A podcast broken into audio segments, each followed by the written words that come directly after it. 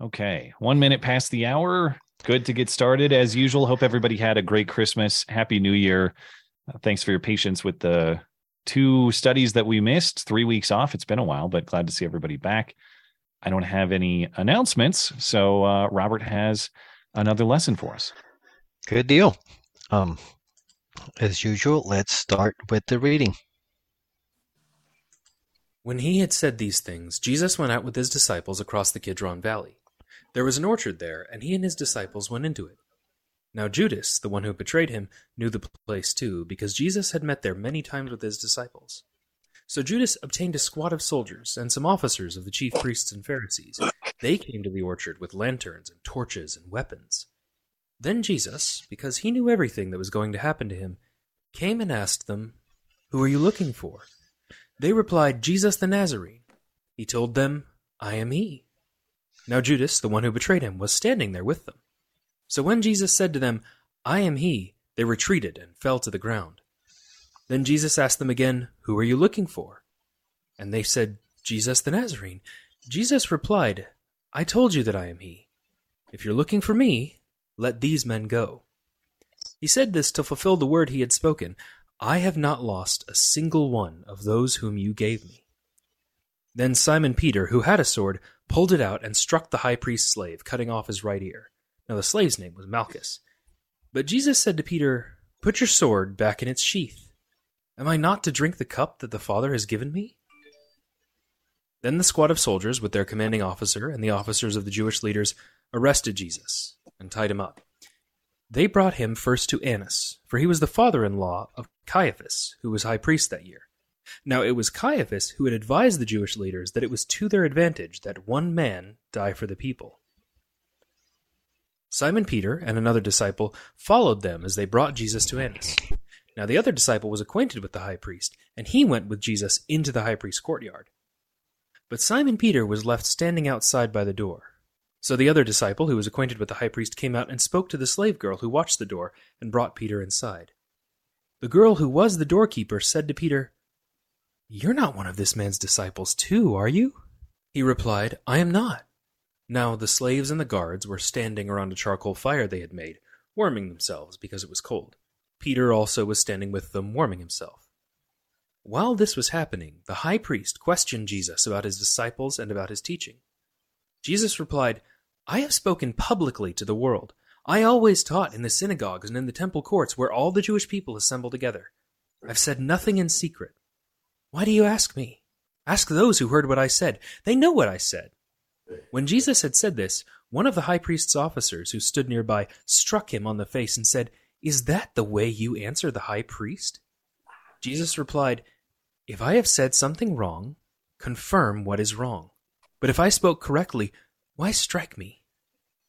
Then Annas sent him, still tied up, to Caiaphas the high priest. Meanwhile, Simon Peter was standing at the courtyard warming himself. They said to him, You aren't one of his disciples, too, are you? Peter denied it. I am not.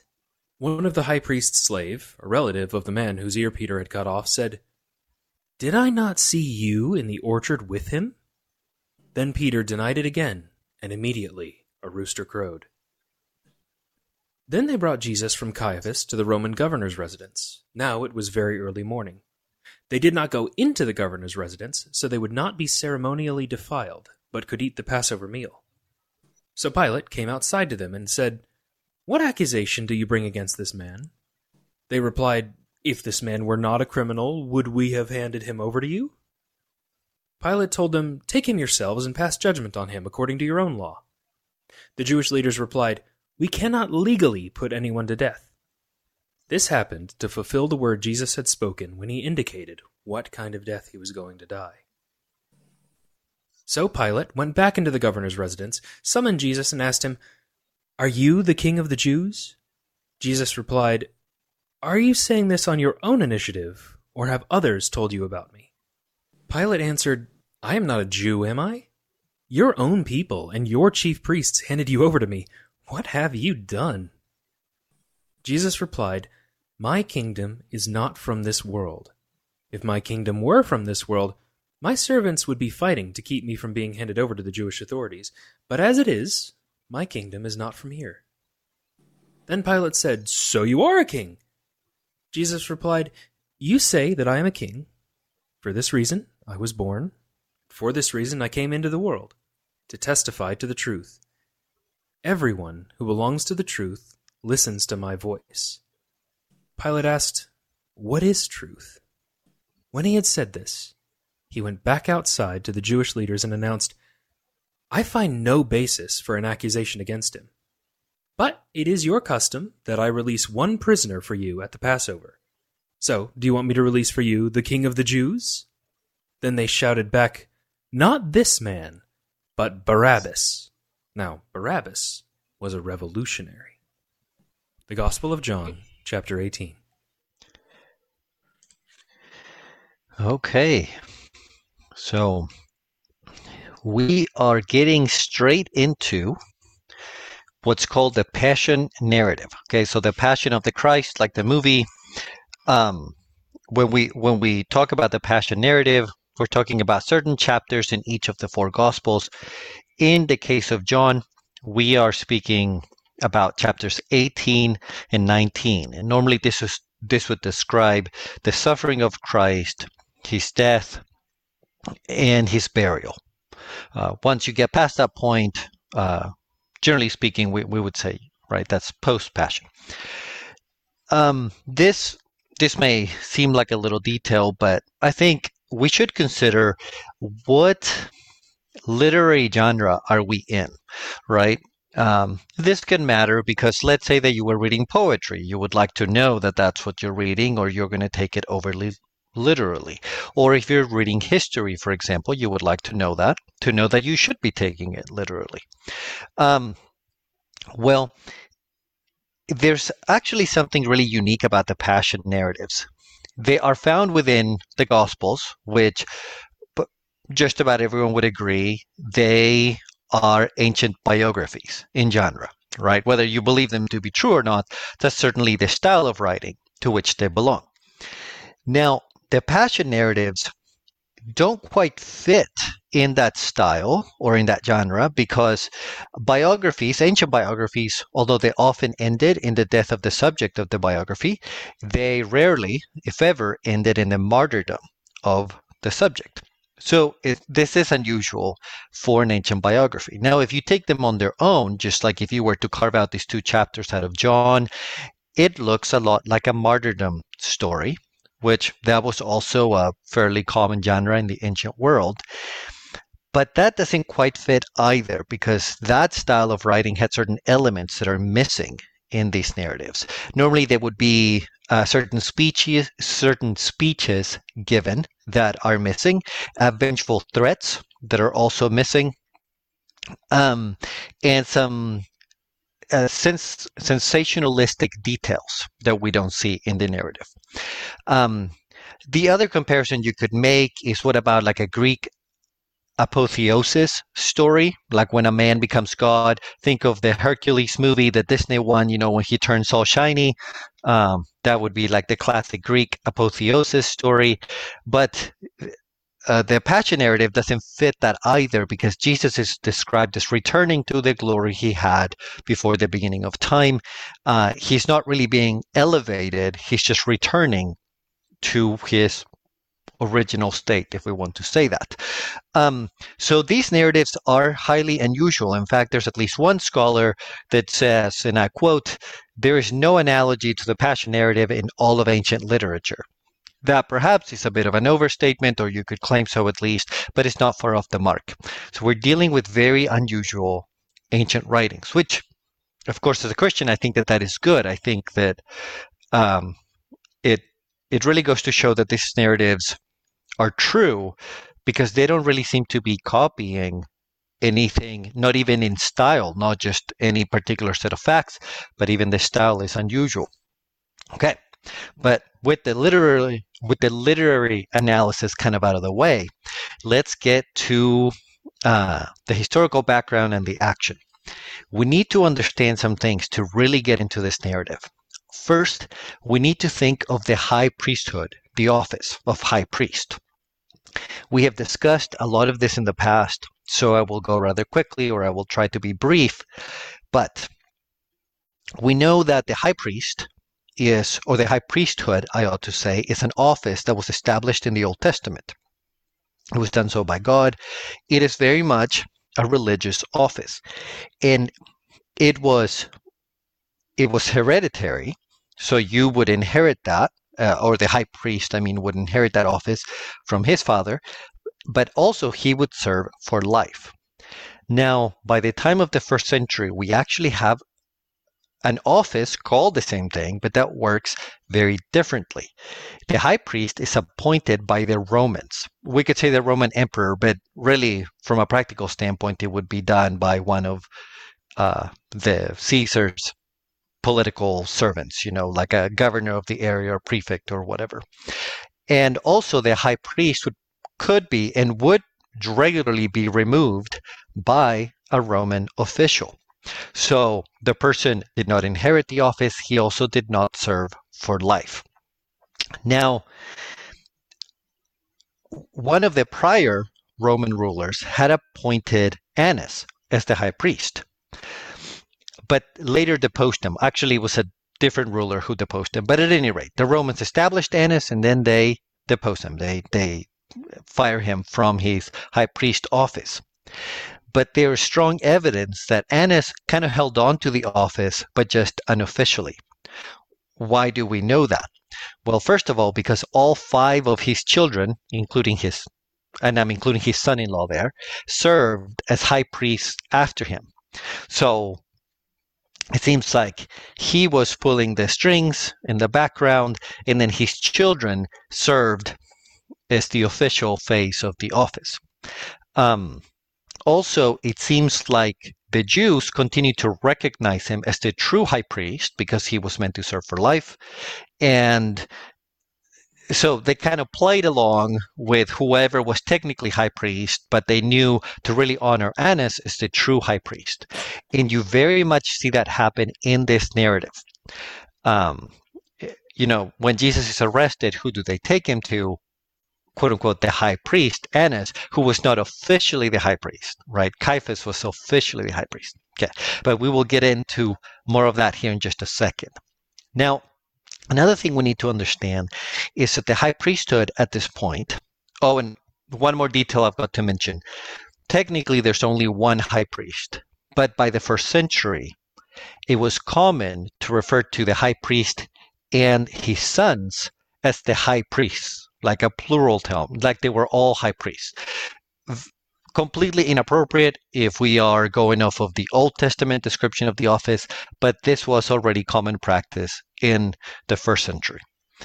Um, now, the high priests, they were normally Sadducees. And during this Bible study, we have dis- discussed the Pharisees at length. Uh, they were the religious fanatics, if you want to call them that, they had they, they would not only follow the rules that were explicitly in the Old Testament, but explicitly found in the Old Testament, I mean, but they would even follow rules that they had come up with, you know, over the years through tradition. And so they were very legalistic and they were very religious about it. Well, the Sadducees, they were wealthy aristocrats who were in charge of the temple and really in charge of ruling Jerusalem and Israel for the most part. Now we'll go into more more detail there. Um, they used the Old Testament, particularly the first five books, like they were binding, like they were the societal rules. They used them as the law, but they denied the spiritual realities that that underlie the Bible, right? The Old Testament. Uh, so they were very hypocritical in that regard. They denied the resurrection of the dead. They denied the afterlife. Uh, they denied angels and demons. Essentially, they were quite naturalistic. Uh, they were certainly not atheist. I'm not saying that, but but they were kind of atheistic in their in their spiritual thinking. Um, they were not well liked by the people. This kind of hypocrisy that they had going on was not popular. But believe it or not, the, the office of high priest was dominated by Sadducees, not by the Pharisees. So the high priest was very politically inclined, not so religiously inclined, which is just a tremendous insult to what that office was meant to be. Okay. Now, the other um, little detail, I think somebody's mic is not muted. Not that it's a huge deal, but I, I kind of heard somebody uh, chime in. Yeah, let me Um, see. I'll I'll see if I can take care of that. Thanks. Um, or maybe they they already got it, but sorry about that. Good deal. Yeah. No, no big deal. No big deal. Well, the other uh, kind of piece of the puzzle that we need to understand is the Sanhedrin. Okay, the Sanhedrin was the ruling council of Jerusalem. In the ancient world, it was typical for large cities to have their own ruling council. Sometimes it would be called senates, so like a local senate. Um, and in the case of Israel, it was the Sanhedrin. Now, the Sanhedrin had uh, either 70 or 71 members. Um, at least by tradition, it would be one of those. Um, now, it seems like that number may have been a sort of average, and it did not always, you know, specifically had that many members. Um, but at any rate, most of the members were Sadducees. Okay, not Pharisees. The Pharisees, so they're like, to use a summary term, like the religious fanatics, they were actually a minority. It was the the ones who didn't really believe in all the spiritual stuff who had the majority. Um, so the Sanhedrin was really a political body with a religious veneer instead of a religious body with political power. And I think that is very important to understanding the story and understanding why the Jewish leaders do what they do because they're not particularly religious. Okay, they use the Old Testament as um, rules to live by, but the truth behind those truths or behind those rules they deny. Okay, so with with all that background in mind, um, we we get to the betrayal in the arrest, right? So for the last several chapters, 13 through 17, Jesus has been teaching. He has been giving this long speech. Uh, the, the speech is always in view of his impending death. That comes up throughout his speech. Now, the time has finally come. They leave whatever place they're at. It's a little bit unclear, right? If they're still in the room where they where they had dinner or if they had gone outside not that that matters but they leave wherever they're at and they go to the kidron valley okay? This is a valley that is to the east of jerusalem. There's a creek that runs at the bottom of the valley but that creek is normally dry most of the year. Um, again not not that that matters theologically but i'm just trying to give you a sense of what is going on here. Um, and they walk to what your translation is either going to call an orchard or a garden okay?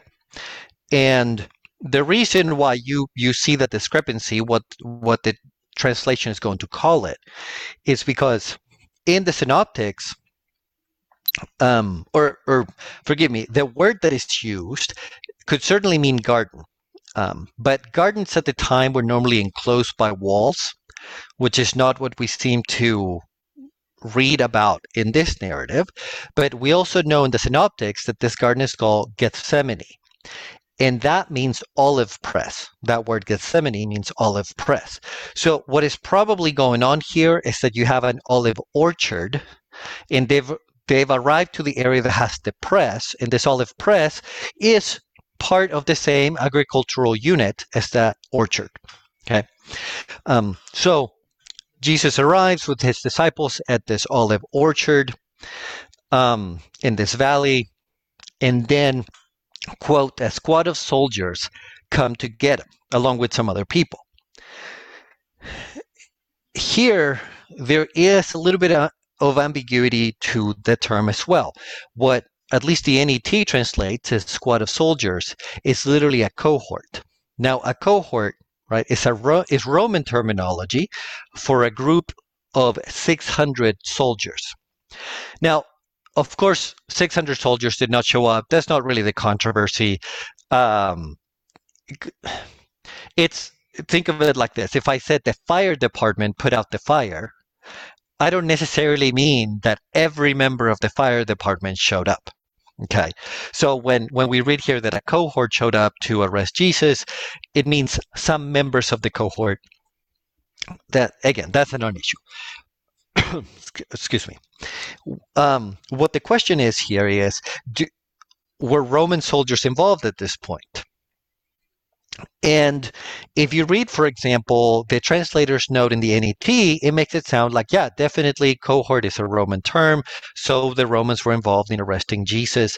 Um, but that is probably not the case. By the first century, the terms like cohort would also be applied to province, provincial forces, like essentially in this case to the Jews.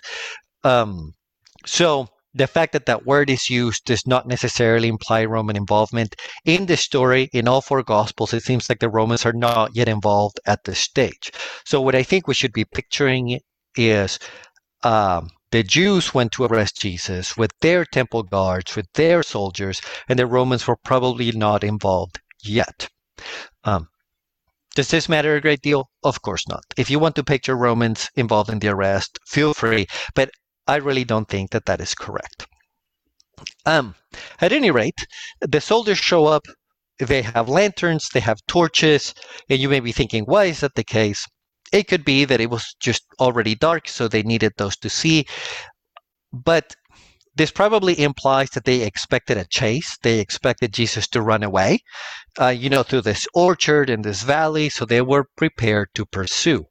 And that did not happen, right? Jesus stood his ground and um, turned himself in without any resistance, although we will discuss Peter's actions in just a moment.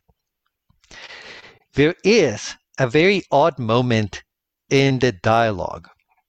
So, they the arresting force shows up and they say we're looking for Jesus of or sorry, Jesus the Nazarene. And Jesus says, I am he, and they fall down. Okay. And you may be thinking, what is going on here? Now, of course, I always try to be as fair to the text as I can be. It could be that they just fell down because maybe Jesus said it forcefully and advanced forward and they like tripped or something. Yes, that is technically possible.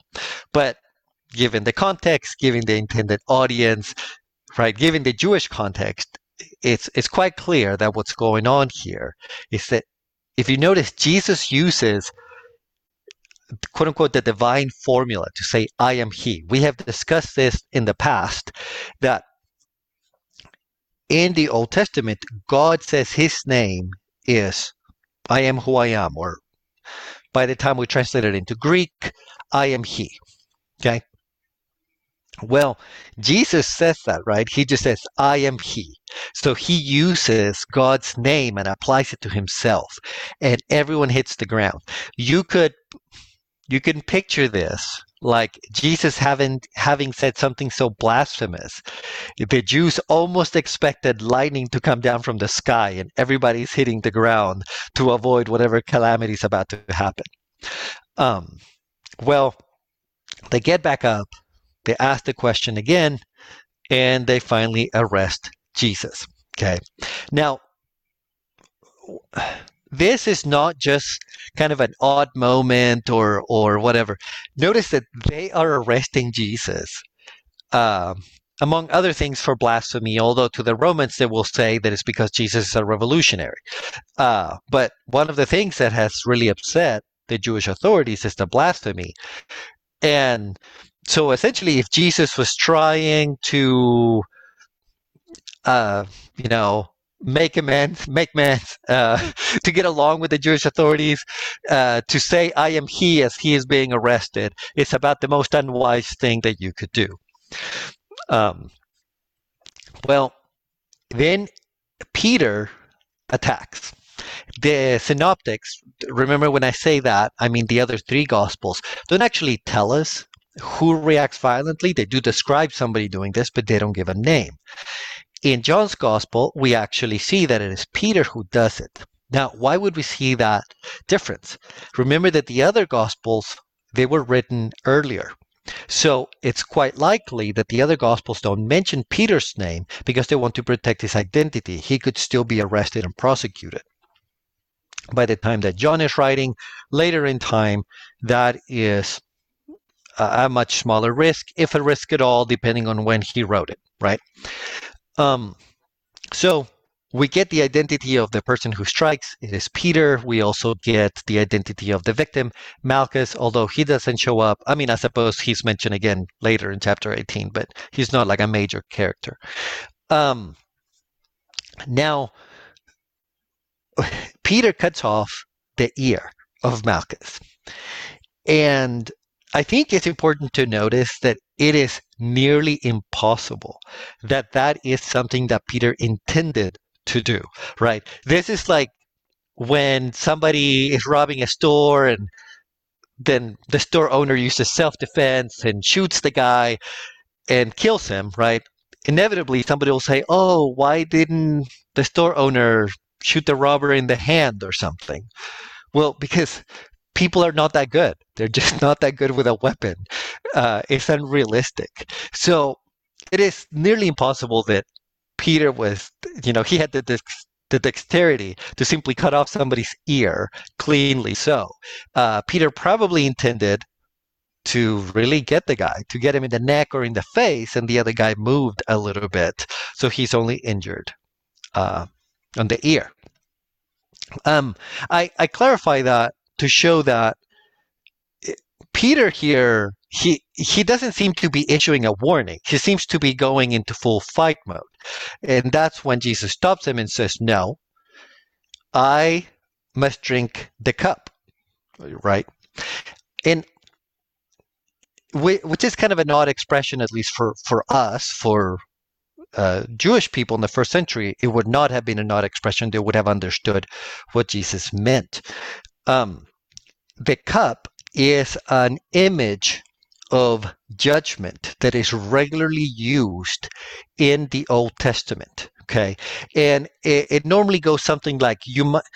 I God saying, "I will force somebody to drink drink the cup that will make them inebriated, effectively that will poison them, so that they will uh, they will stumble into their demise." Okay, that's what cup means. It is. Uh, it is God's revenge or judgment upon somebody. And Jesus is saying, I must drink this cup, right? I must accept this this judgment uh, or punishment, however you wish to phrase it. Uh, if you're interested, I give some of the verses in the Old Testament that use this expression in the blog. Just for the sake of time, I'm not going to uh, read them out loud. Um, then Jesus is brought to Annas. Okay, remember, Annas is technically a nobody in the sense that he has no official position. And yet, he's the first guy that Jesus is taken to. Why? Because, really, quite clearly, Annas is still the high priest, albeit unofficially. And that's certainly how the Jews at the time see it. So they take Jesus to Annas, and there is um, a well an uh, an exchange, um, you know, accusations and defense, and so forth. Um, now, this trial, which I'm going to discuss here in a second, it, it it seems to be full of corruption, and it's likely that the first century audience would have picked up on some of the irregularities of this trial. Um, for example, the tradition of the Pharisees prevented one person, like a single individual, from acting as judge in a capital case. Now, uh, Annas, of course, was not a Pharisee, so perhaps he just didn't honor such a tradition. That is possible. But there's other traditions. Now, and, and let me give a disclaimer here. What I'm about to say comes from later rabbinic sources. So perhaps these traditions were not already implemented during the first century, but it seems like they probably do go back to that point. Um, but if these later sources are to be relied on, um, normally a, a capital case could not be decided at night, or the trial, I mean, could not occur at night. It had to occur during the day. This could explain part of the reason why Jesus was taken to Caiaphas early in the morning, so there could actually be a trial during the daytime.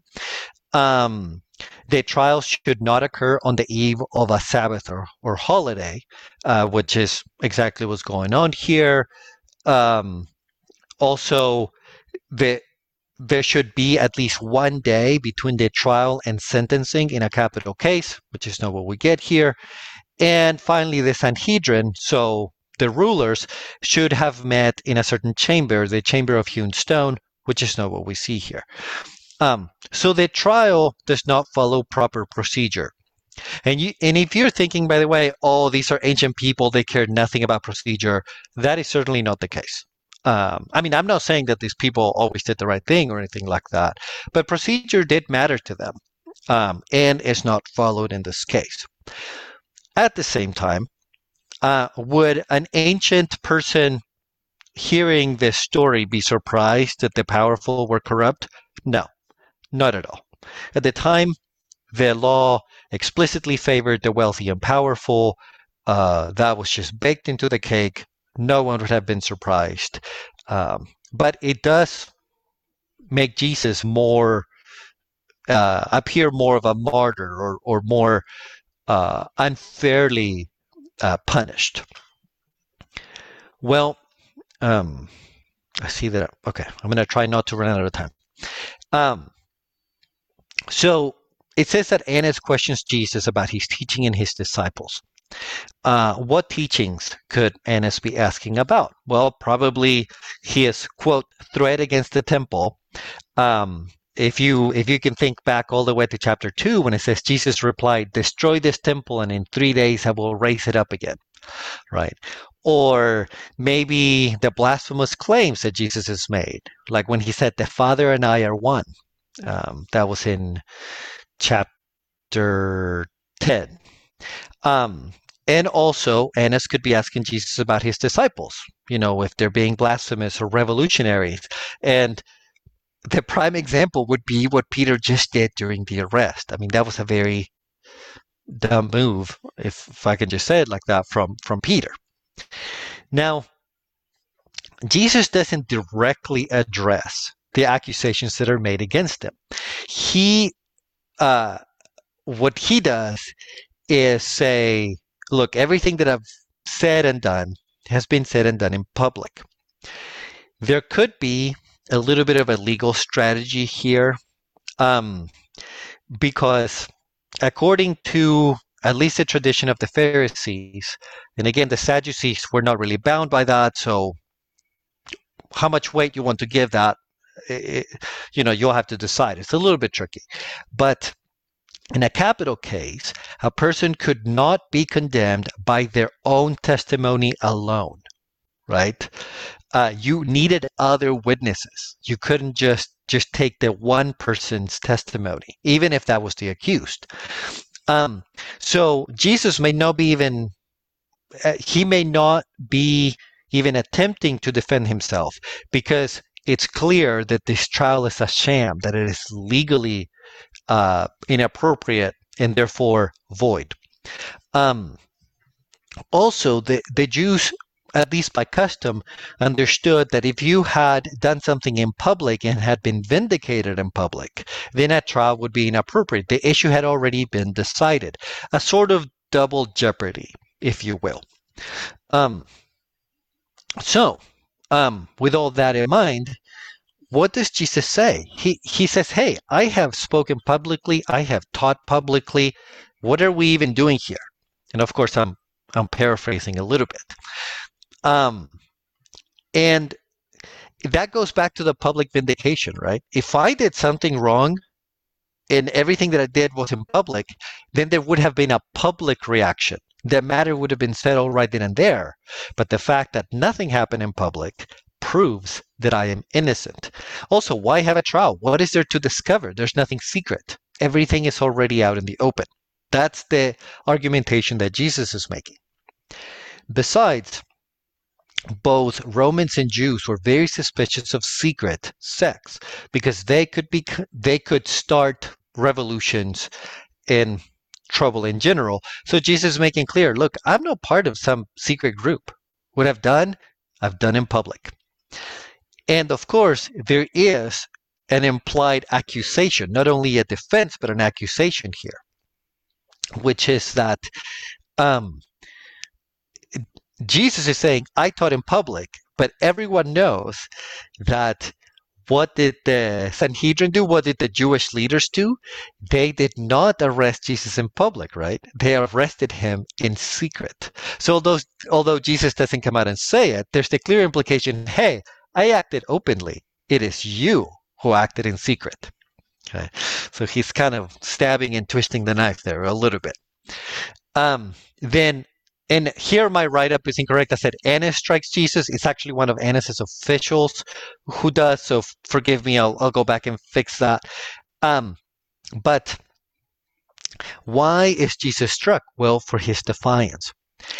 Anyone else in this situation, they would have had a self-effacing uh, attitude. They would have said, "Oh, woe is me! I'm so sorry," and they would have been overly uh, you know, adulatory of the the religious elite and saying you guys are the best you you know forgive me i will never do such things again that is how most prisoners would have reacted and that is certainly how jesus uh, or how the elite probably expected jesus to act but jesus is not back off right he just stands his ground and uh, that earns him a strike I, when I say earns him, I'm not saying the strike was justified, of course. Just uh, that is the reaction that he gets. And then Jesus, right, responds to the strike with effectively an accusation. He says, If I've done something wrong, then say what I said wrong. If not, why do you strike me? Effectively, I've said nothing wrong, so your strike is a violation of the law. In this room, out of the two of us, the one who broke the law isn't me, it's you. Okay. So a very heated exchange here, or we can assume we can assume that it was quite heated. Um, and then Annas says, take him to Caiaphas, and he goes to Caiaphas, and then from him to Pilate. Now, why do we have to go through Caiaphas? Because he is technically the high priest. We need his rubber stamp for this whole process to work.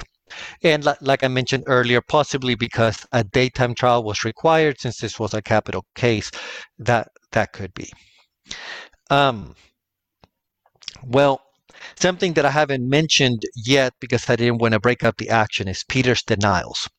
Peter's denials are interspersed with Jesus' responses to the high priest. And, and it is a great literary device because you see Peter failing and interspersed with that you see Jesus standing strong so it creates this backdrop that makes all the action you know really kind of pop um, well if you guys remember Jesus had actually predicted that Peter would deny him three times before the rooster crows um, and that was um, back in chapter 13. Um, I, again, I won't read it just for the sake of time. Um, but um, Peter is following Jesus and the people who arrested him. They're going to the household of Annas, and um, he actually has to stop at the door. He can't get in, right? To the door of the courtyard, not not of the home itself.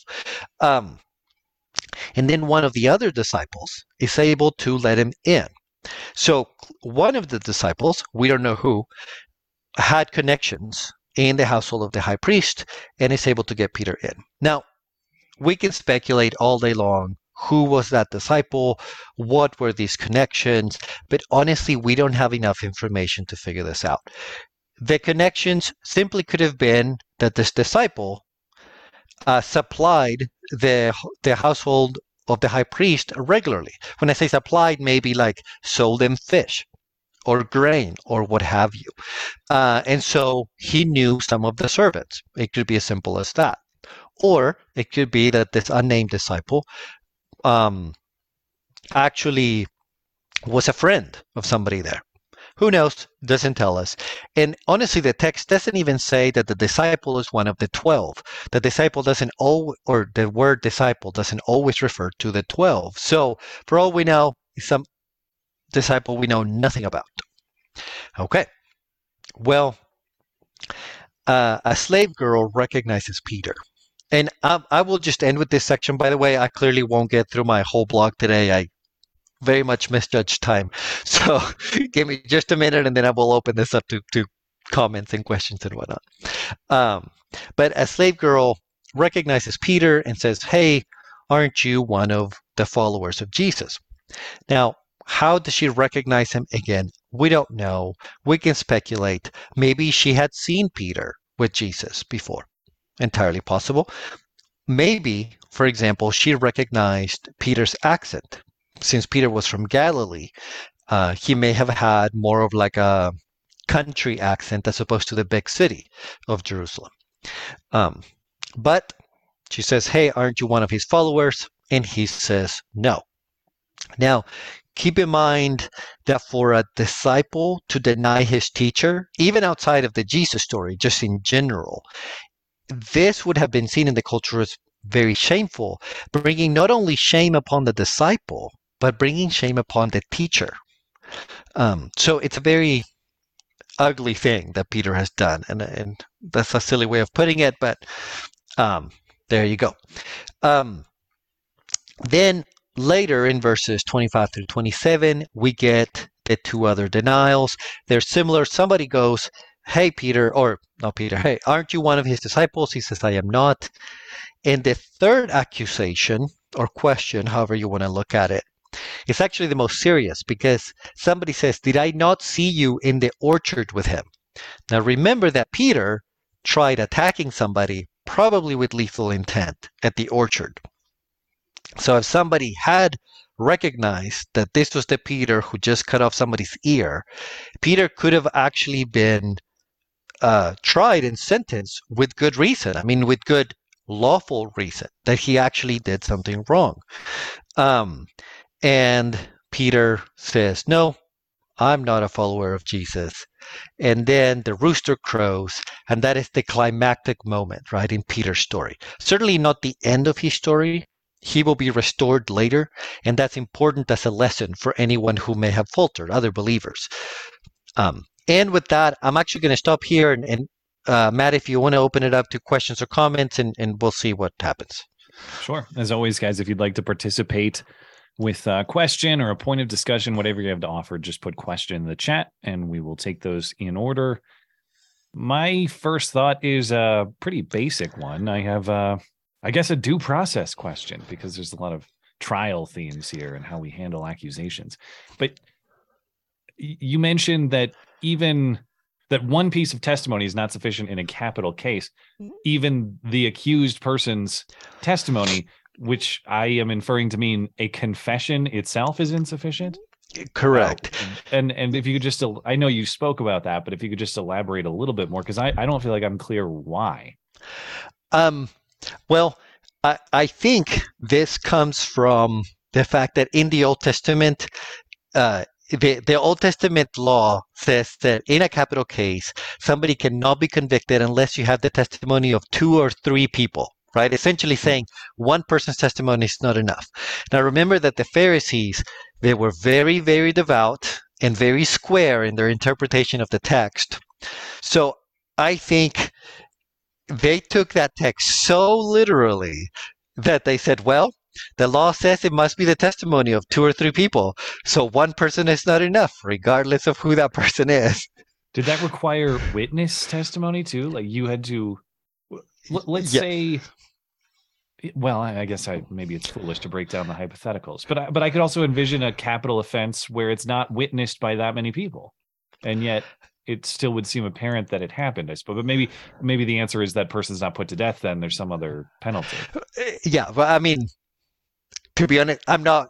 I don't have like any particular case in mind. Like I don't. Yeah. yeah. Uh, but but yeah, I mean, I, I, suppose that if there was only one witness to the murder, uh, maybe they would have been convicted of a of a lesser offense, or perhaps they wouldn't have followed the law quite yeah. right. right? Like I'll I'll continue on this theme just because I, I don't have any requests to speak yet, not because I'm trying to steal all the time. So if anybody wants to jump in with this topic or any other, you are encouraged to do so.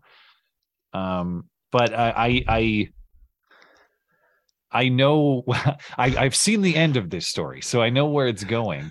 Um, I guess I'm left to believe that that Jesus. I, I guess I, I don't know whether confession or just um, a no contest plea in this case is appropriate, or how that plays out.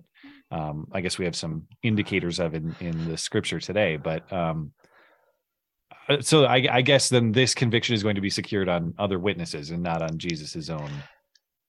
Uh, well, uh, okay. it, in a sense, it won't be secured by the Jews, right? The Jews are going to take him to Pilate, and there's going to be a different trial by different rules because the Romans, Okay. right? They don't.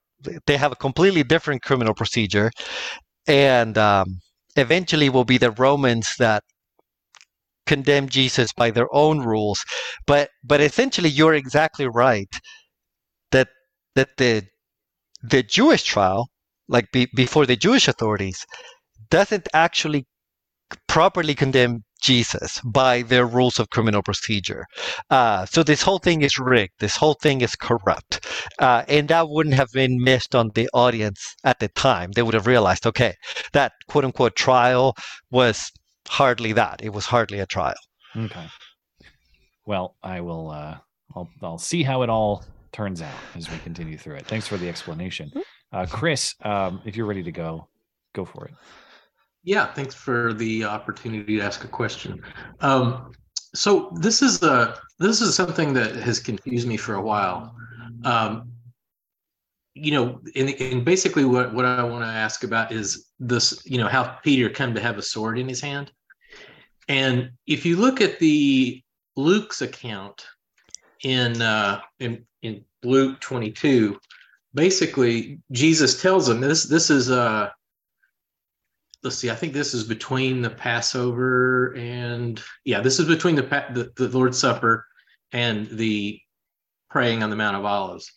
Uh, but Jesus says to them, When I sent you out with no money bag or knapsack or sandals, did you lack anything? They said nothing. He said to them, But now let the one who has a money bag take it, and likewise a knapsack, and let one, the one who has no sword sell his cloak and buy one. For I tell you that this scripture must be fulfilled in me and he was numbered with the transgressors.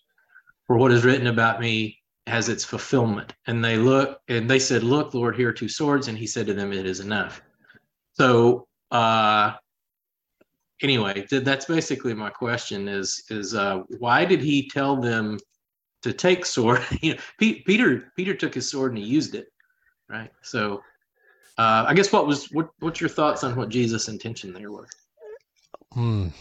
That is a tough question. I don't know that I will have a great answer because the two passages happen in different at different points in the story, and I'm not just mentioning the fact that we're pulling from two different gospels. That's that's their game, but it's not the same point in the story. Um, and so I would have to go back and study the context of the passage you're mentioning. I totally get the question. I think it's a fair question, um, but I really would have to do a little bit of homework before I could give you a, a good answer. Sure, sure, that's that's fine. Yeah. So yeah, sorry about that. No worries. It's like I said, it's something I've pondered for, for a while. So Thanks, Chris. um, Uh, and uh, by the way, if you don't, if we don't have any other comments, I can continue with with the lesson. I do have much more stuff that I can get to, just in case. I think uh, Donald, at least I, I'm, I'm guessing you want to chime in, but uh, go ahead and go ahead and do that if you're looking to discuss. But if not, we can move on to some of Robert's additional topics here. Uh, until Donald joins, maybe we should go with uh, with that assumption that, uh, Okay. or go with go that route of the additional topics that that you wanted to cover. Good deal. Then we will continue with the action. Um, there's there's just so much here, and notice, by the way, that I have hardly discussed theology at all. Chapter 18 doesn't have much theology. It it just has events.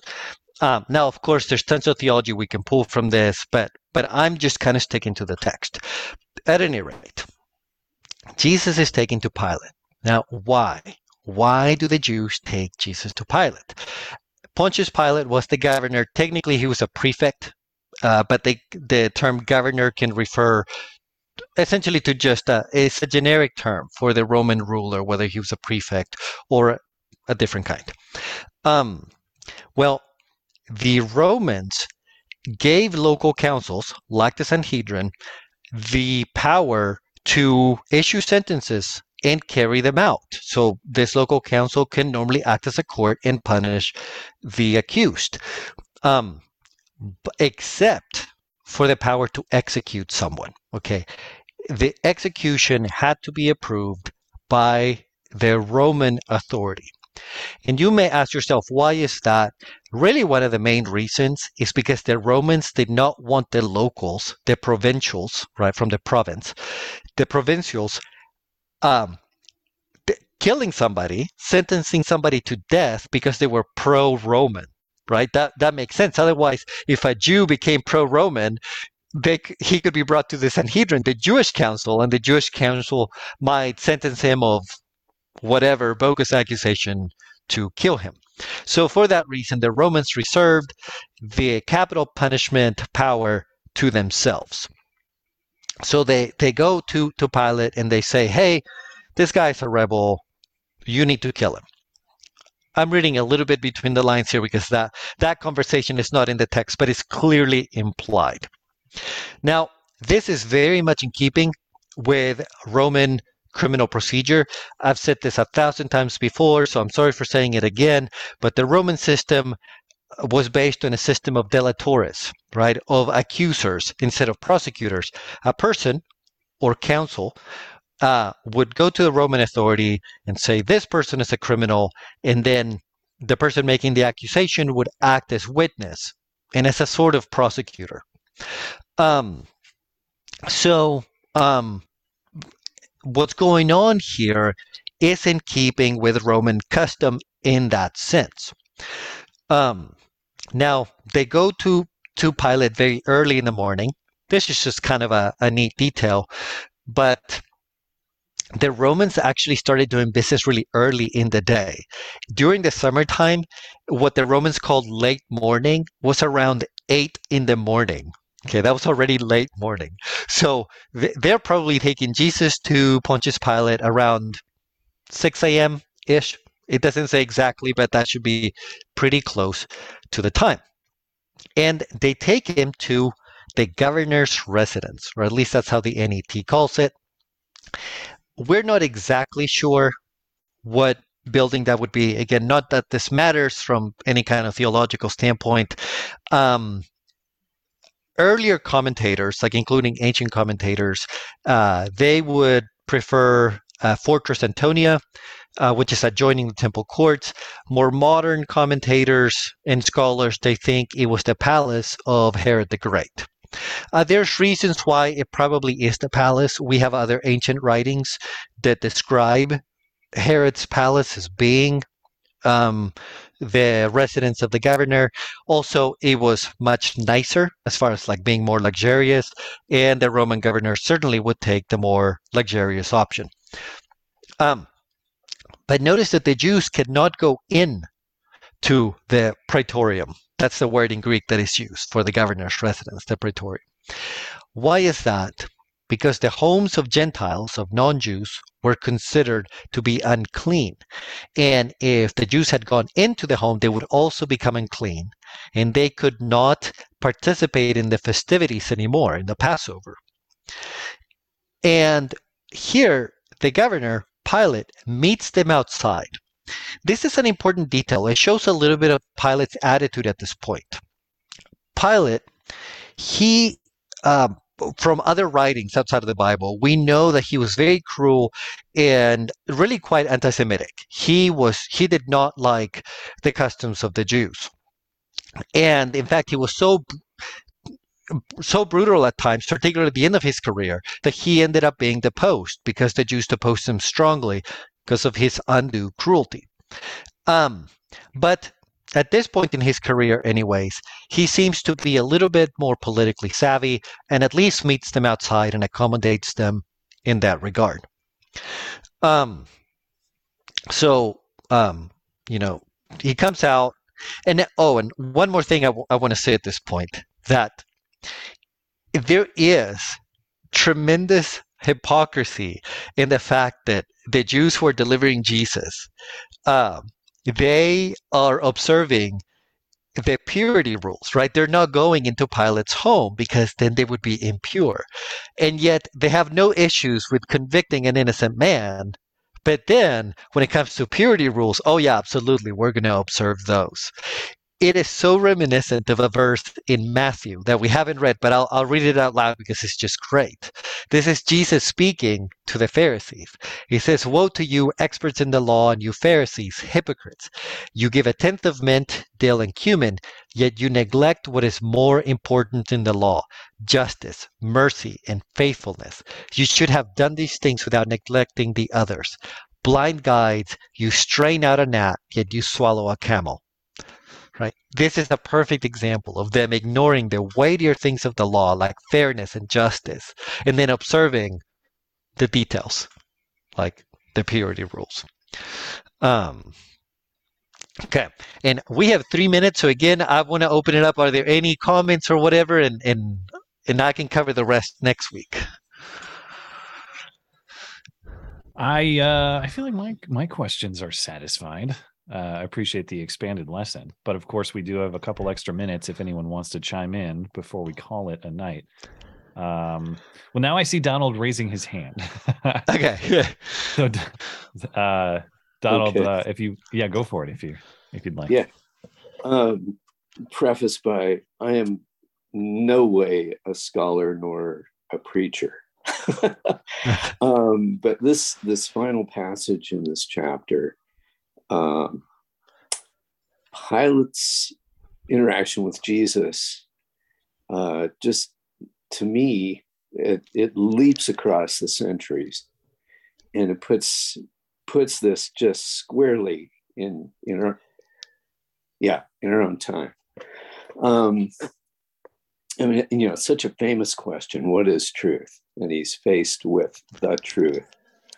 Um, so I, I guess all I can do is just kind of underscore that because I, you know, again, if I were a poet or a preacher, I could maybe make some significant comment here, but it's uh, to me, it's it's one of the uh, main, or I don't know, heaviest or most significant passages in all of John's Gospel.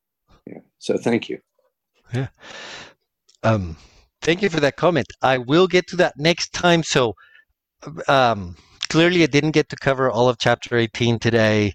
I will, uh, you know, we'll pick up where I left off next week because I am dying to discuss that conversation. Like you said, it is so impactful.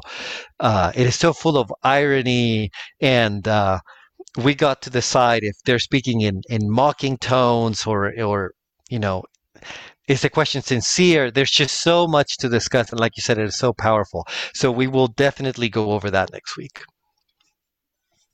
Great. I look forward to that. All right. Last call, everybody. If you want to uh, get a last word in, now's the time. Otherwise, we will call it an evening. Um, I will remind everyone that if you missed any part of the lesson, you can always listen back uh, on the Bible study page of the website. We have a full podcast feed wherever you get your podcasts. You can get the show and miss or, and catch up on any part that you missed. Also, if you'd like to get in touch with Robert or myself, you can do that through the Bible study page of the website as well. And uh, we appreciate you coming back after the after the Christmas and New Year's break. We will catch you back here next week, I hope. Anything else, Robert, before we call it an evening? No, that was it. Thank you very much. Have a great night, everybody.